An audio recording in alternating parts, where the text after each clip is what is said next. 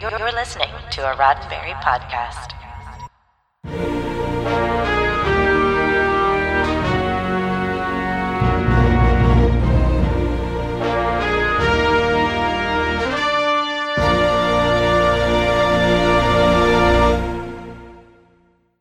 Hello, and welcome to Women at Warp, a Roddenberry Star Trek podcast. Join us on our continuing mission to explore intersectional diversity in infinite combinations. My name is Kennedy, and thanks for tuning in. With me today are Aliza. Hello, it's me, Aliza Pearl. I, I don't know why I did that. it's cool. I, I'm digging it. And we've got two immensely special guests with us in no particular order. I have Angelique Roche Yo. and Karama Horne. Karama, aka the Blerd Gurl, what's up?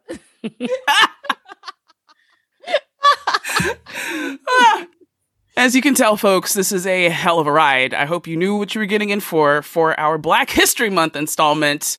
But before we get into our main topic, a little housekeeping that I gotta do first. Our show is made possible by our patrons on Patreon. We've revamped our Patreon tiers for the new year, bringing in some new rewards like exclusive Women at Warp merch. So, if you've ever thought about checking out our Patreon, now is the perfect time. We really appreciate the support. You can find us at patreon.com slash women at warp. Check out our T TeePublic store for t-shirts, hoodies, mugs, masks, and more at teepublic.com slash stores slash women at warp. And we're regularly curating new designs. All of these links are also, of course, on our website at womenatwarp.com. Just a heads up, we'll be touching in the, on this over the course of the episode, but at the end of the month, February 27th, we will have a live panel, a live production, a live presentation, if you will, of Star Trek Into Blackness, my f- favorite nerdy project that just keeps growing because Trek keeps growing. That will be Saturday, February 27th at 7 p.m. Eastern Time on YouTube and Facebook Live. Check back on the site for more details. But enough work. hey, girl, hey! Uh, Thank you so much for joining us, Angelique and Karama. I am, I am, I am beside myself. Those of you who are unaware of our two esteemed I've been steeped. guests, I, look, I am steeped in a lot of things, so it's probably quite appropriate. our esteemed guests. If you follow any type of nerd journalistic endeavors or geek culture coverage, you have seen these two glorious women or you have heard their two glorious voices. And, you know, you're welcome for collecting this fabulous group of people. I do accept tribute. We can discuss details later. How, this is always a, a loaded question, but how are we holding up now, cats and kittens? I'm I drink heavily, but you know, besides that, I'm good. Holding up. Mm, ugh, that is such a. Ask me in five minutes. Am I have an actual answer? I'm not quite. I live in California, and everybody can just read into that what that what that means. yeah, same. Same. It's a day by day thing for me. Yeah, Depends on the day. yeah, or the hour, or the afternoon. Well, the best part is we're pushing through like we always do, as we've seen evident not only in our very immediate families, our, our ancestral uh, uh, survival skills, but also in depictions in the future. And I wanted to take this time to explore the impact of blackness and black culture in everybody's favorite sci-fi conglomerate, Star Trek. Because It it's is. bigger than a franchise at this point. When your franchise is old enough to, you know, start collecting checks, it's uh it's a bigger deal.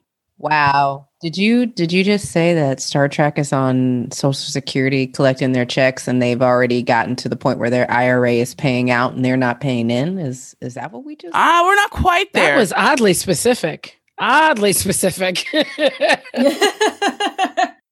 I was thinking the same thing. depending on what type of investments, what their portfolio looked like early on in their career. I mean, if we recall, there was a bit of a lag in the 70s, but once things picked up with TNG, you know, if depending on when they retire, obviously Angelique and I could go in when it comes to I was just I was just gonna let Kennedy keep going, y'all. Sorry. I Actually, when you take into consideration the exchange rate between Latinum and Earthian money, no, let's not. Look, man, some people take that drop. They do that early retirements. You don't know. You don't know what that, you know. Yeah, no I don't that judgment. life. But Trek ain't retiring because we've got No. all these new series, we've got all these new seasons of new series, and it really is the the gift that keeps on giving. But I believe, and I have a hunch that the three of you and those of you listening will agree that one of the greatest gifts of Trek that keeps on giving is the cosmic African diaspora. Now, what is the cosmic as- African diaspora, you might ask? I was asking that, Kennedy. Thank you for yes. It's valid. It's a valid question. Who who who talks like that? I do. I define the cosmic African diaspora as a concept that includes the nuances of blackness and black culture that transcends race, species, and vast distances in space. I'm glad you defined it because I thought we were just talking about Sisko's cousins or something. But I'm I'm cool. I got it down. I'm good. Right? I was just like, wow, I- that was a lot, though, Kennedy. That how do you even break that apart? That just, just once Mhm. once black people Mhm. got into space, I'm pretty sure we were like, cool, cool, cool, we out. Right. And and that happened.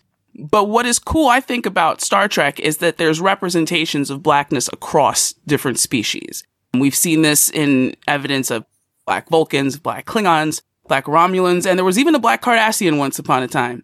So that implies that the the presence of blackness transcends not only this planet, but also exists on different planets in different ways. If we want to get really super niche about it, when you look at races like the Romulans, right? If we're all caught up on Picard, we know that Romulans can look two different ways. The northern Romulans have bumpy ass foreheads, and the southern Romulans look like watered down Vulcans. Those are t- the same species, but they're two different races. I've seen black actors play both types of those Romulans. So that to me is an indicator not only that the casting directors know what the hell is up, but also that blackness can exist on any planet that has a sun and a climate.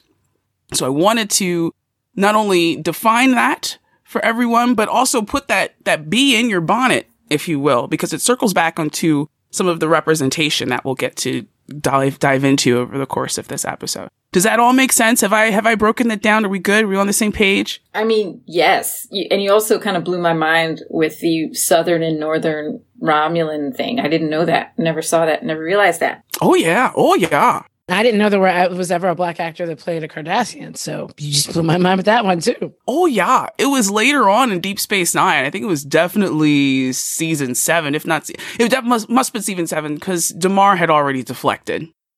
So this guy was supposed to be like the Damar replacement and was like super Cardassian, and Weyoun and the Changeling were just like, yeah, yeah, sure, sure, and scapegoated the hell out of him. But is that because he was a new guy or because he was the Black Cardassian? We'll never really know, will we? Uh oh. Uh oh. Was he, question about this Ca- Black Cardassian, Mhm, was he like visibly black or just played by a black actor? I will say yes to both of those things because his skin tone was different than the other Cardassians in the room. I imagine because the makeup, you know, layers different. The pigment of the makeup layers different against darker skin. So the actor was definitely black. I noticed that instantly because his eyes were brown and we don't really see too many dark eyed Cardassians. They tend to look very Hmm. snake like. Interesting. But yeah, that was a, a whole Negro dressed up as a Cardassian. And I saw him and, and lost my shit because I didn't think that Cardassians could be black. So that one character that it's killing me that I can't remember the character's name or what even episode it was. I'm sure someone will hit us up in the replies later. But yeah, blew blew my mind. So if we can go so far as to suspend disbelief that blackness can exist in all these different species for all these different reasons, to me, that implies that there's been a certain influence of the culture upon the people creating the stories. So, with that being said, if we're looking at how blackness has influenced Star Trek itself, the first thing that comes to mind, if we're thinking chronologically, is Uhura. Now, I found this out the other day, blew my mind. Hopefully, you all will get a kick out of it too. When Nichelle Nichols was auditioning for the part, she had a copy of Uhuru, which was written by Robert Ruark in 1962. And the casting directors saw it, including Roddenberry, and they looked up what the word meant and decided that this character was going to be named Uhura. Oh, and by the way, may as well be this fabulously edge snatching, gloriously beautiful woman who happened to bring this book to my attention in the first place. Because I read some discourse, there was some back and forth about what to actually name the character. And it wasn't until he saw that book.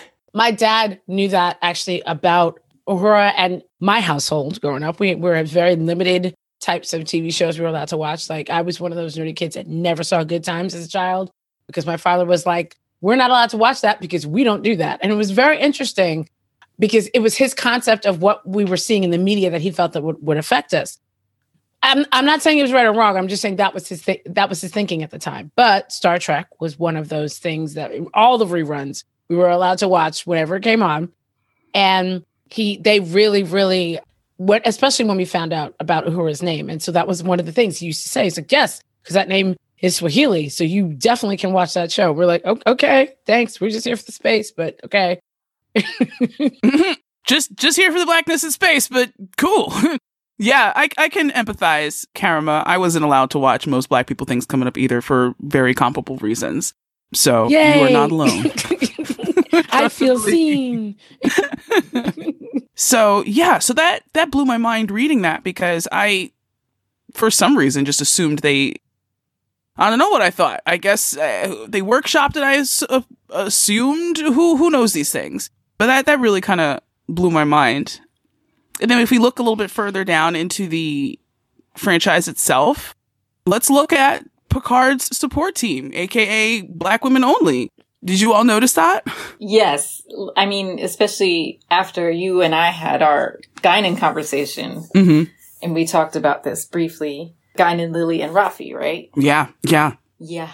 He listens to admirals and those three. And that's it. I didn't think about that, but yes. I mean, you know what it was? It took me a minute to see when he was really going to listen to Raffi because I was having issues with Raffi when I first met her. But, but you are correct. Well, you can't just leave that. we'll we'll circle back to see what your your your issues with Raffi are because I'm pretty sure we, are on the same page with that one. But yeah, eventually mm-hmm. had to listen to her. He dragged her along, got her ass fired. He may as well listen to what the hell she got to say, right? Mm. Which I find odd, but mm. yes. Mm. So it's it's clearly something that is a theme. I, I am not quite sure how I feel about the fact that Picard's support team is only black women. It's one of those visibility issues? Like, is this the only thing you see us as? Do you realize that we're complex individuals that can't always be there to rescue you? It's a thing, but it's it's a recurring theme as well. So I, I felt the need to note it. But speaking about, I think it was you, Karama, that mentioned it earlier. The, the Siskos, the Siskos in them, Avery and them in space, like just the impact of of Deep Space Nine in general, right? But also the Siskos and what Avery Brooks insisted on being represented in this series. I mean, mud cloth yes. in space. No, absolutely. And also, we we have to like acknowledge the fact that I acknowledge the fact that they did a much better DS9 did a much better job with Jake Sisko than anybody ever did with Wesley Crusher. And I can't help but think that Avery Brooks had something to do with that. Yeah. Hmm. Yeah. I remember speaking speaking with Cirroc and he's mentioned how important mentorship was to Avery Brooks on set. Not only in that father son role, but also as like an experienced actor and a young actor capacity. So he was very hands on in making sure that, that Jake was substantial, even if he, he was really, you know, it's just a little side character there. But you, you think about the Siskos, you think about the, the strong representation of, of black fatherhood. I mean, jambalaya in space. Like, and the fact that he made sure that both of his wives were portrayed by black actors is important too, because a lot of times we get erased when it comes to being a spouse. Mm-hmm. And it's just, that was impactful to me. And then to round that out, and I'm sure there's things in between, I'm, I'm curious to hear what you all think. Michael motherfucker Burnham. Excuse me. I apologize. Captain Yes. Michael motherfucking Mhm. Burnham. Okay? Homegirl went from surviving trauma at a very young age and then being traumatized again by those Vulcans. Good heavens, the poor thing. Mm. and then went from scapegoat to savior in under four seasons. And the amount of people that are pissed off on the heels of that is just, it just makes it so much more delicious in, in my humble opinion. But please, I, I'm, I'm curious to hear what, what you all think about what parts of the culture have influenced Trek as a whole or, or in specific instances, if you can think of anything. Well, I know we're going to touch on this later, but I wanted to talk about, before we talk about the real world implications, I want to talk about the scientists. There were lots and lots of like formulative black scientists that Star Trek put forth. So like Richard Daystrom Mm-hmm. in the original series was established as the best scientist in Starfleet. He's the one who like designed the computers that all of the ships ran on. Black man, played by a black actor. William Marshall. Yes, William Marshall. So there's that. And also speaking of Lily, she was an aeronautical engineer Mm-hmm. played by Alfre Woodard.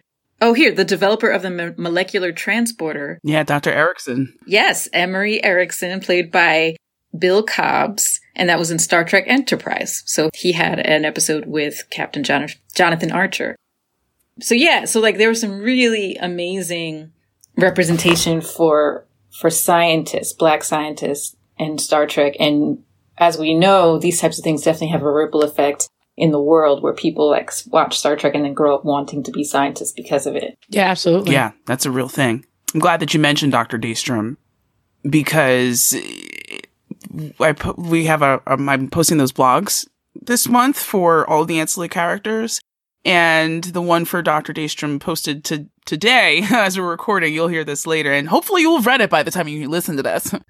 and someone already hopped in the comments and was like, yeah, but he was a homicidal asshole. I'm like, um, first of all, show me where you're perfect. That's what I thought. Secondly, clearly you didn't read because the bitch definitely covered that. Have a seat. Don't come over here talk about my uncle, even if he is fictional. Yo, I don't even understand why anybody ever tries to test Kennedy on her Star Trek knowledge. I don't understand. Like, like have you like have you met her? Like, Goodness gracious. why would you do that? Girl, I don't know. I just let him, you know, you just, whose child is this? I don't even, even know. You guys are kind of laying it out right now. For me, like, I think it was always the subtext characters for me. It was never the big characters for me that made me feel like, oh, there's blackness in space. Mainly because I never wanted to think, oh, that's the first one. All right, the second one. Cool, cool, cool, cool, Mhm. cool. And then there was only one. So it was always really interesting for me seeing just like the random side characters pop up or like the kids playing around. So like, you know, seeing that kind of reflected like even when they got to to Doc or when they were back in San Francisco or they were at the academy, like it was always the group Mhm. shot for me. Right. Right. That that made me Mhm. feel like, oh, oh, here we are. Oh, oh, oh, we exist. We made Cool, it. cool, cool. We're not just tokens. Well, and that's and that's it. Like, like, and I think it's it's it's one of those things where I know the the folks that are, you know, all of us on the show right now have been the first or the only in a room, and I think it has always been so much more impactful for me because I love a horror. Look, we don't even have to start talking about how many times that I've sat on a panel and been the only OG Star Trek. Everybody else is talking about Voyager. No, and no offense to Voyager, but I'm like, I'm I'm breaking down the Uhura paradigm, right? Right. The the the fact that, you know, lines were left on the floor, the fact that she was not allowed to shine as a dancer and a singer for most of Mhm. the shows. You know what I'm saying? Like I own an Uhura comic book. Like that's Mm. that's that's my heart. But it wasn't really impactful to me until we got to the movies and there were you know, you had that rare glimpse glimpse of a family or that rare glimpse of there's just there's just there's a smattering of us and not just oh Uhura's on the bridge cool cool cool cool cool or or even like for me honestly There's one particular episode, and I'm blanking right now, where there's a shapeshifter that is on the ship in the original series. Oh, the man trap. Hmm. The man trap. I just looked thank at you, this. thank you, thank you. And one thing that stood out to me is that they didn't they didn't asexualize Uhura. They they they gave us a gorgeous, gorgeous brown skinned man on the ship, right? Where, you know, she starts speaking Swahili. Right? There's this one particular scene. Are you sure it's the man trap, Kennedy? Is it the man Yes, because I, I literally just checked because I thought that the character that you're referencing was a crew member. Come to No. find out, it was a Yeah. a changeling, and he was bouncing around from person to person trying to like entice them and and stuff. And when it saw her, it changed its appearance to be this beautiful Beautiful. man Gorgeous. and and just starts like rapping to her in Swahili. She was like, "Sir, right? Hi, where are you? And I thought that for me, as a person who has studied television from its like its inception in the 50s when like black folks first got lead character names and like Beulah and Amos and Andy and the stereotypes and the tropes that were just so layered on and to have this like one rare moment this insanely fun moment even though she was clearly in danger you in danger girl right? I was like, yo, but she gets to be sexy. That's Yeah. dope. And the best thing about that episode is early on in the episode, she was trying to holler at Spock. She was like, So what's it like on Vulcan? And he was like, It's a planet. So, first of all, the only reason I like the Kelvin universe Is because of that? because- yes. Yeah. You want to know? What? No. And I will go down. I have sung karaoke dressed as Uhura, talking about her love for Spock. This is how hardcore I am. Uhura and Spock are the smartest two people in that crew. They deserve each other. And all Leonard Nimoy wanted, he's like, look, you know what? I get it, Kirk. You're cool. You're a cowboy. That doesn't mean you always get to get the girl. And that is why I like the kill. Everything else that people got problems with, fine, have your problems. But I truly always wanted Spock to end up with Uhura, and I got it. So yeah, yeah, yeah, no. winner, winner, chicken dinner. I, I winner, winner, chicken dinner. Live your best life, Leonard Nimoy. Live it. Uhura was absolutely also my favorite character because I don't remember when it was. I feel like I was in college before I figured this out. But the day that I realized that Uhura was the original universal translator, I just stopped me in my tracks because people mm-hmm. forget and they don't. I feel mm-hmm. like that came out in in what we were just talking about the Kelvin universe, J.J. Abrams version. But people just would just forget that Uhura had the ability to speak every language, not just in the country she was from, but in several galaxies and multiple dialects. And the fact, and inadvertently, she was the quintessential Black woman who is basically always in the back of the room, listening, knowing what's going on, but nobody ever pays attention to the fact that she's there. So, like, Uhura became my role model because of that, because you can't get away, I think, from, I mean, I would love to get away from it, but I feel like in my lifetime, I, I don't think I can get away from being one of the only Black women in a room when I'm, we're talking about like mainstream spaces or, or pop culture things, just like Angelique was referring to. So, but Uhura had that level of A, like you said, being gorgeous, B, wearing, wearing that dress, and C, not being here for your nonsense. And like a woman who can cuss you out in at least a thousand languages. Come on now. Come on. Mm, Yeah. say it. She was she was something else. I gotta I gotta split a tiny hair though. Uh, Technically, Ensign Hoshi Sato was Okay. the first universal translator. But to be Ah. fair, them NX runs didn't really go too far out, right? As much as, as Hoshi Mhm. might have built that database, I'm, I'm pretty sure a lot of that failed by the time Uhura was dealing with Klingons and shit. Okay. No, no, no. You know more than me. You know more than me in that. So I will defer to your expertise. But growing up, that's what I thought. And that meant so much. Yeah. But and, and growing up, technically you weren't wrong, right? Because canonically, Hoshi hadn't hadn't stepped onto the scene yet. Oh, it's it's all right. It's all right, Karama. She's talking about the the one version of Star Trek that many of us haven't haven't haven't watched. Listen, it's still mm. there. if you ever want the opportunity. Yeah, I mean, I hear you. I hear it. I, I respect it and I acknowledge it and I get that it's canon, but that doesn't mean I have to like it. Oh my goodness. You don't have to like it, but you need to know your history. It's because listen, it's been a long road, okay? Getting here. and and not for nothing, Scott Bakula in that flight suit. Just saying. Look, I have a lot of respect for Scott Bakula as a person, as an actor, as a mentor from the stories that I've heard from folk. I he has been Quantum look, leap. Quantum leap. That's Yeah. all I gotta say. But but er um y'all just I have a lot of opinions. I have a lot of uh, I have a lot of feelings when it comes to enterprise and they're just not going to change. And you're talking you're talking to somebody who literally lost their whole loving shit when they saw Pike pop up in Discovery. Whole loving shit. And then number one, Mhm. whole loving shit, right? You were talking to somebody who has literally watched the pilot more times than probably is damn near necessary. But Enterprise, I just have feelings. I has feelings. That's Bringing all right. it back to the Michael Burnham thing, though, the in terms of discovery, because I, I was like, we're gonna go down the road. Thank you for saving us, Karama. Thank you. I was just gonna say, I have faith of the heart. Because Okay? I was like, they about to fight. they about to fight. no, we not gonna fight. It's cool. I was gonna agree to disagree. I was I'm good. It's fine. There's no ill will. Everything's Gucci because NX happened Oh whether God. people don't like it or not. It's one of those exactly.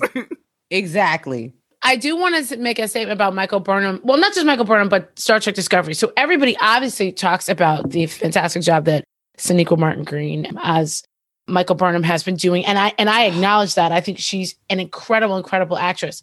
But I had a conversation on my podcast for, with David Ajala, who plays Book, and when I spoke to him, it is very clear that what we have seen, not just in Discovery, but also in short treks, the blackness that we are all no, the people of color as a whole that we are seeing throughout Discovery come directly from executive producer and director Olatunde Osunsanmi. And then I got a chance to talk Hell yeah. to Olatunde Osunsanmi, and I asked him directly. I'm like, so you put you out here, you just out here putting Nigerians in space. That that's what we're, that's what you're doing, because he's Nigerian. David Ajala's Nigerian. Oyin Oladejo, who plays Joann O- Owosekun, is also Nigerian. And he was like, Mhm. "Oh yeah, you haven't even seen behind the scenes." Mhm. Mm, it's great. Oh, oh, that I that whole like, Yes. the actual like crew. Amazing, amazing stuff. And then even he directed Calypso, which was the short track that Aldis Hodge was in. That I swear has everything to do with what we saw this season with the with what was happening to the onboard computer. But we'll get there.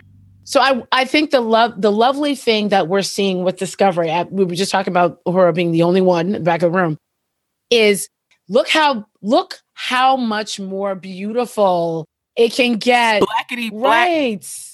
Yes. Negro collard greens, injera bread, and maybe some fried chicken with um who knows whatever you like to drink. Like I'm not gonna judge. No, listen, I'm going to acknowledge the Nigerians in the room and I'm going to say, and some egusi, egusi and fufu Yeah. it will get when you have somebody behind the scenes that is like, you know what?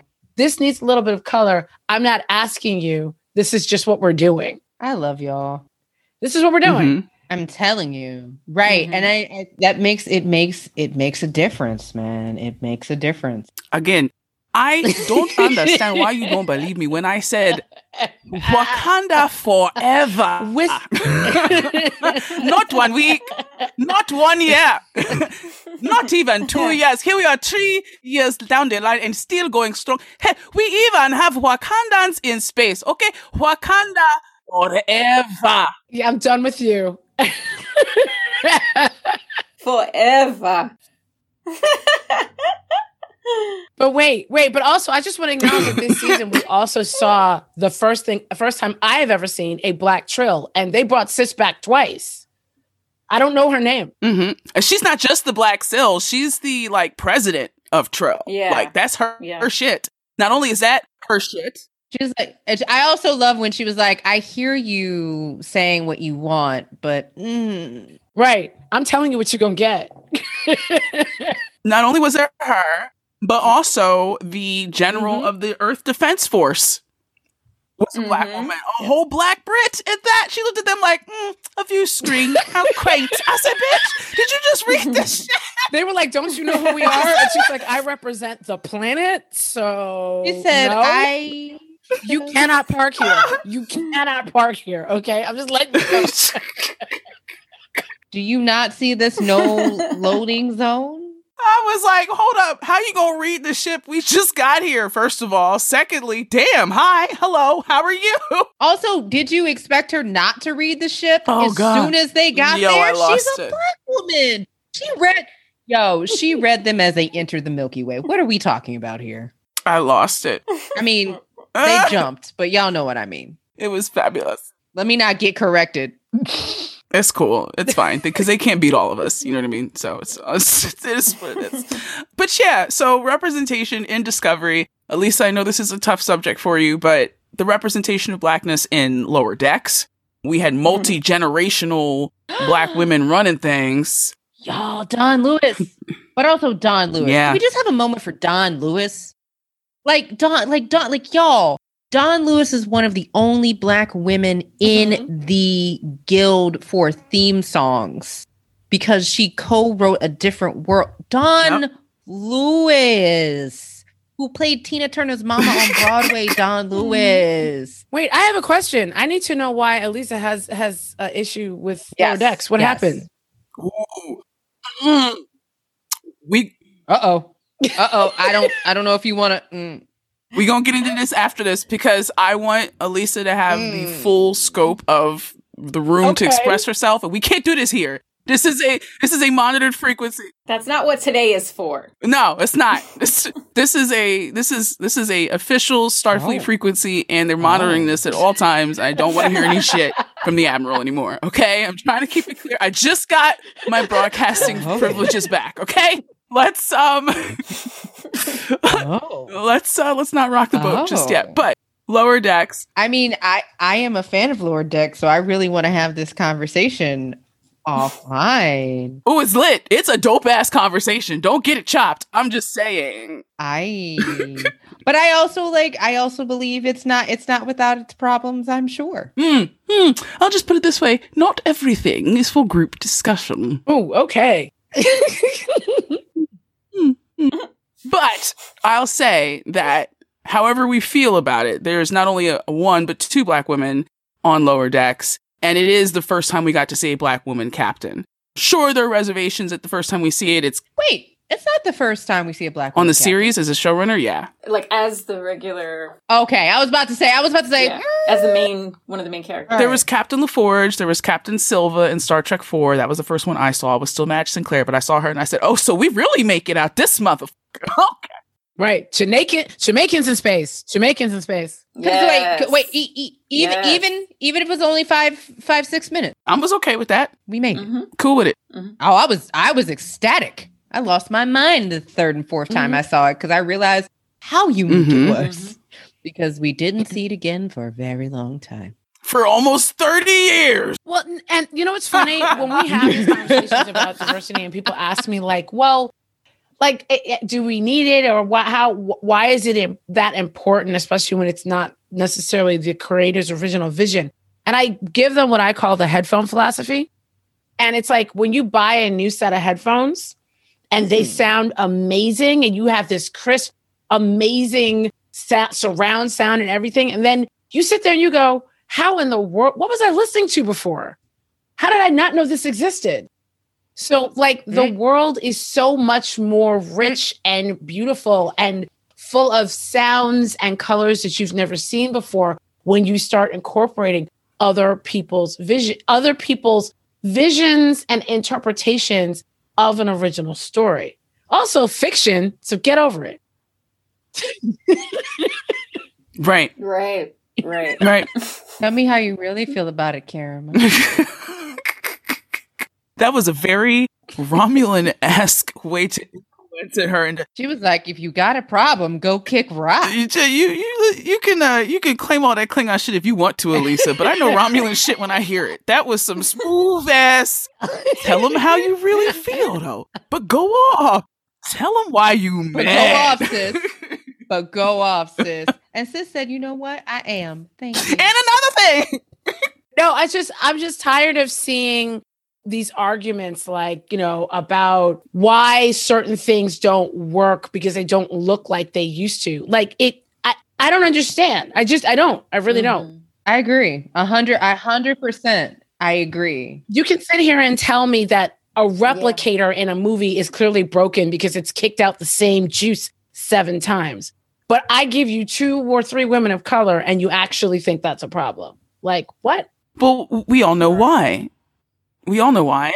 Uh, Oh, well, it's because they've they've sat there and, and they've done exactly what most people do. They assimilate a thing that was never really meant to be a certain way, and they put their own beliefs on it, and then they own it. You didn't know that, Kennedy? They own it after that. Oh, I was just gonna say racism, but okay, that works too. yeah, yeah, that's what it is. That- no, we saying the same thing. Though. That's what it I is. Just, I just added more words. Colonizing, racism. It's about the same thing. Chicken and egg. Entitlement, another word to add to it. Yeah, it's that's like let's be specific. Mm. Let's label it properly, right? It's entitlement and it's it's bigotry because racism implies that these people who are viewing it and have opinions are in positions of power to oppress others, and they don't.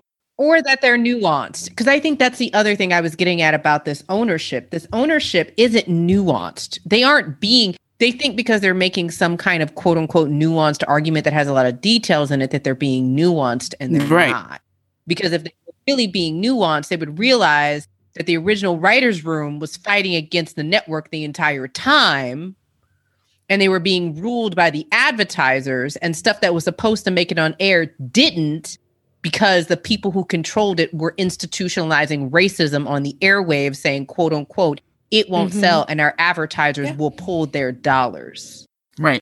Also, if you're accustomed to, you know, your specific experience being the norm, whenever different experiences are introduced, it automatically feels like oppression because you're forced to make room. Like it's not pie.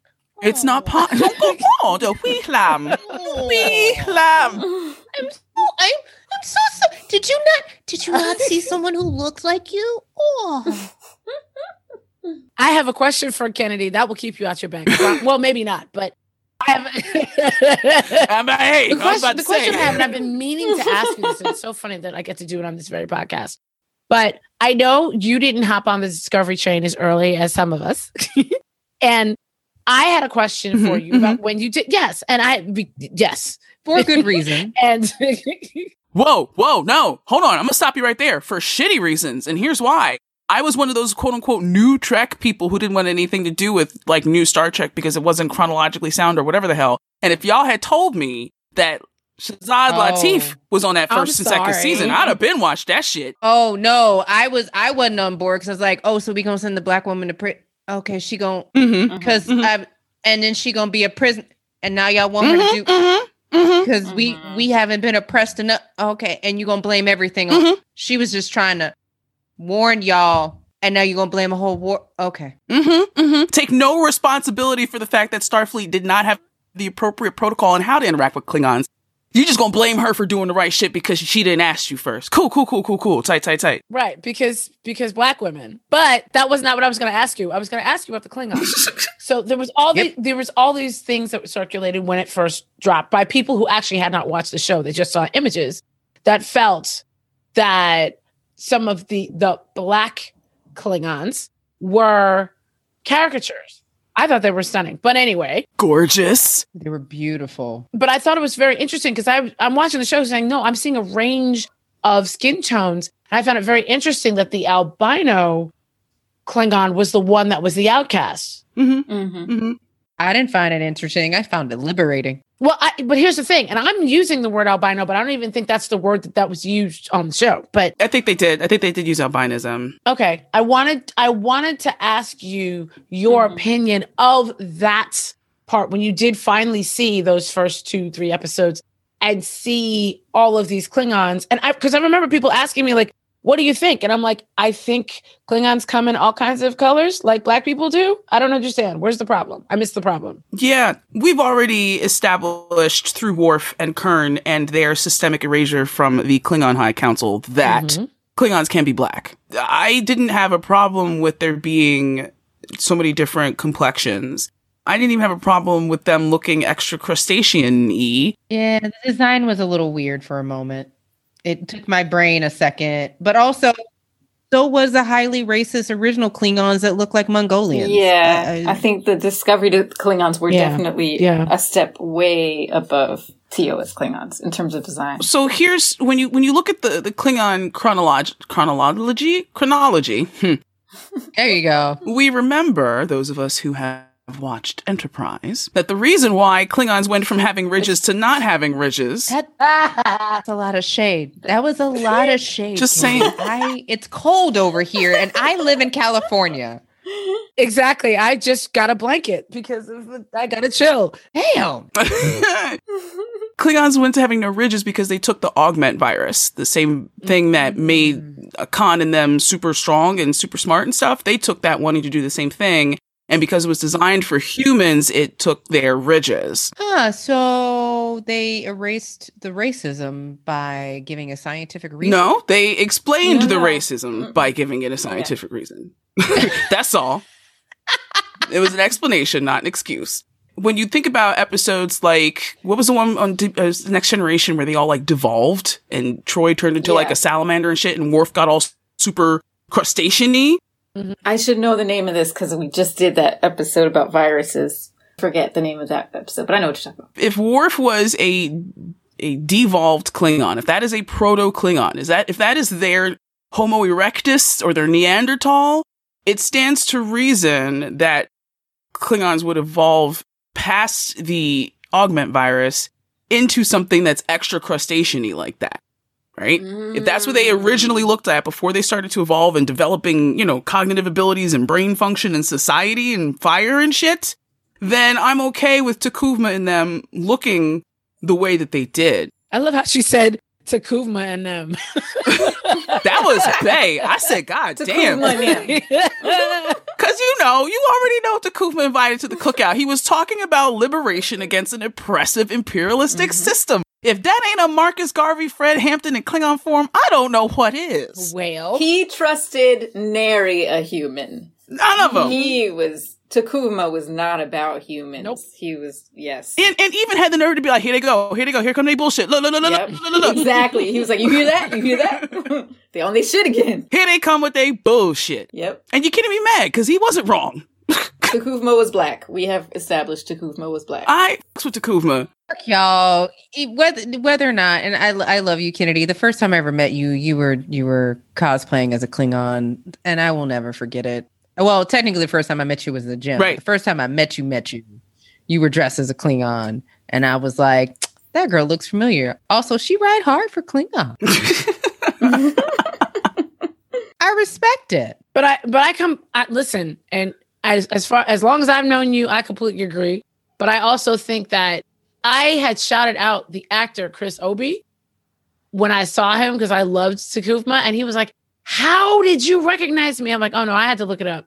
But I was a fan of the actor because he also played Anubis in the first season of American Gods, and I just thought he's gorgeous, oh. and he's gorgeous as it is. Girl, you could tell he was gorgeous underneath all that makeup. I said he I said he fine. I don't know who he is.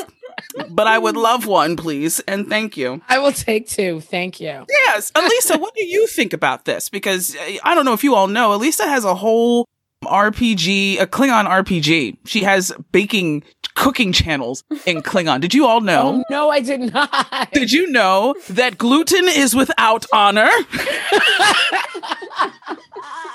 Gluten is without honor in this household. true. so that is the respect. name of this episode. I'm telling you right now. We can't. It's already been taken. It's branded content already. it's, it's part of my merch. I actually have gluten is without honor on my merch. I would like a link in the chat so I can give you my monies. Gluten is without honor. I love it. Yes, I will share the link. yeah, okay. So Okay. Oh goodness. What do I think about Klingons and blackness? Or what was the question? Or the, in the in the the juxtaposition, the the turn, the fact that the lack of melanin is what they were focused on as a Klingon community, and not the fact that this man was willing to be the torchbearer. Mm-hmm. Well, yeah, I, I also found it really refreshing in early discovery days to see that, yes, the albino, the light skinned Klingon was the outcast. It was refreshing. It, w- the funny thing is, it didn't feel like surprising or strange. It just felt like cool. And then I was like, oh, because we don't, this literally is usually not the case. yeah. This is not, we don't usually see this. So it, it felt both familiar and comfortable and also refreshing. And so, so yeah, I'm a big fan of what Discovery has done with Klingons in general. And I think what, what, what I want to see, and okay, here, let, let me frame this. Let me step, take half a step back and frame this because I think it's actually really good for us, like, take a tiny little deep dive into Klingons Let's go! yeah, like we should because this this is Star Trek into blackness. I love this topic. Let's get into Klingons and blackness. So here's the thing. We all know that in TOS, the introduction of the Klingons, they visually were in brownface. And because of that, there's a whole generation of Star Trek fans who grew up associating, and I'm not making this up. I have heard from like 50 plus year old white men who were Star Trek TOS fans who were like, oh, yeah, I always thought the Klingons were black. Like they, the Klingons were kind of a stand-in for like a black or and or Asian Mhm. monoculture in space. You can't run away from that truth. You can't. I- no one here is is running away from it, but I know some listeners might be like, no. But listen, y'all, it's true. It was a weird subconscious thing that happened, but a whole generation of Trekkies grew up thinking, or Trekkers, I guess, grew up thinking of Klingons as the black people or the Asians in space. So if you take that and you really dive into what that means, first of all, we see that Klingons, just like with black cultures and black people in the media, Klingons are considered a monoculture and we don't see the depth of diversity within Klingon culture. And Star Trek did this with a lot of species. But with Klingons, it's even more egregious because we saw so much Klingon culture. We have the language. We have, we know about the High Council. We know a lot about Qo'noS. We, we know a lot about Klingon history and warriors. There's been so many books written about Klingons, and yet we still have kind of this monoculture idea. But you know what? Discovery did not do a monoculture for Klingons. And we already said this. We saw Klingons with different skin tones. We saw Klingons with different jewelry adorning their heads and foreheads, different wardrobe and, and costumes and cultural costumes. The whole point of season one Discovery storyline with Klingons was to unite all these different warring factions of Klingons because they were all different cultures. And so that's why whenever people talk shit about Discovery and what they did with Klingons, I'm like, you need to get over your shit because they are actually diversifying Klingons in a way that we've needed that to happen for so, so long. Agreed. See, that's fascinating. I and I just learned something. Thank you, Lisa Props. Yeah. So I'm learning so many things. I'm taking all the notes right now. My pleasure. Kennedy, I feel like Kennedy, you have a lot of really great insight on Klingons and Blackness too with DS9. I feel like you and I should team up and do like a lecture on Klingons and Blackness. Yes, I will take my money. I will. Yes, I will pay for that TED talk. I will pay for that TED I talk. mean, I will gladly dust off my Son of Mogh panel mm-hmm. to do it again. Yes. Which I have seen and paid for, and it was amazing. Thank you. Primarily because I want to garnish enough interest so that I can get one of these highfalutin, high profile convention companies to get me on stage with Michael Dorn and Tony Todd. Just saying that the crowd mm. would give a shit about the Sons of Mogh. Well, I'm gonna I'm gonna put it out there in this year of 2021 in this Black History Month that now might be the time to put that proposal together, my sister. Yeah, yeah, I'm on it. Mm. So before we before we get too off off track here, because you're right, Aliza, there are moments of monochronicity in different species across track. So it's it's incredibly cool to see, you know, blackness represented not only in Klingons but also in the Vulcans, in mm-hmm. in the Romulans, in that one Cardassian dude. and and just validating the fact that not only do black folks that black humans survive to the future but black people on other planets make it as well and are Mm-hmm. contributing members of complex ancient societies that are over for the most part their bullshit when it comes to something as superficial as melanin content you know Yeah. so it's really neat. I just want to remind everyone that on Saturday, February 27th, you will get to see the live presentation of Star Trek Into Blackness, the panel. Hit up Women at Warp on all the social medias and stuff for the details forthcoming. Uh, but that will be a YouTube and Facebook live stream, so stay tuned for the details, and it's going to be great. Angelique, where can folks find out more about you on the internet? Ah, you can find me on the interwebs at angeliqueroche.com, Angelique Roche on the Twitters, and Angelique Roche official on the grams. I'm also on TikTok, but you know, you don't want that. Yeah, you do. I'm a voyeur. That's uh, but it's also Angelique Roche official. Karam is right. Follow me. I I like being validated. Thanks. Okay, great. And Karama, where can folks find you on the internet? I'm basically the Blerd Gurl everywhere. T H E B L E R D G U R L. I'm always on Twitter and Instagram. And Tuesday nights from 8 p.m. Eastern to 10 p.m. Eastern, you should check out the Blerd Gurl live on Twitch on the OS operating system channel. Excellent. And Aliza, where can folks find you on the interwebs? You can find me on Twitter and Instagram at Aliza Pearl, on Twitch at Apiza Liza, so A P I Z A L I Z A. And also, please keep an eye out on my socials because by the time this airs, I probably would have posted that I'm GMing a private Buffy the Vampire Slayer three shot campaign. And it's open to the public. It's not going to be streamed. It's private, but you do have to pay some monies, but it goes to your girl Aliza and it's definitely worth it. And f- Joss Whedon. Hell yeah. on that, I'm Kennedy, and you can find me on the internet on Twitter and Instagram, both at that Mikey chick. That's that M I K E Y C H I C K. Don't act up in my comments though, because I will drag you publicly and block you. Just so you know. she's she's not lying. You say that so nicely too. I will block you. I will. I will. So smooth. But just saying, hey, listen. kind of want to be blocked by you, Kennedy. It sounds so sexy. uh, that's the other Instagram page. I mean, huh? to learn more about our show or to contact us, visit womenatwarp.com or find us on Facebook, Twitter, or Instagram at Women at Warp. You can also email us at crew at womenatwarp.com. And for more Roddenberry podcasts, visit podcasts.roddenberry.com. Thanks so much for joining us. Stay black. Said stay black. I'm done with you.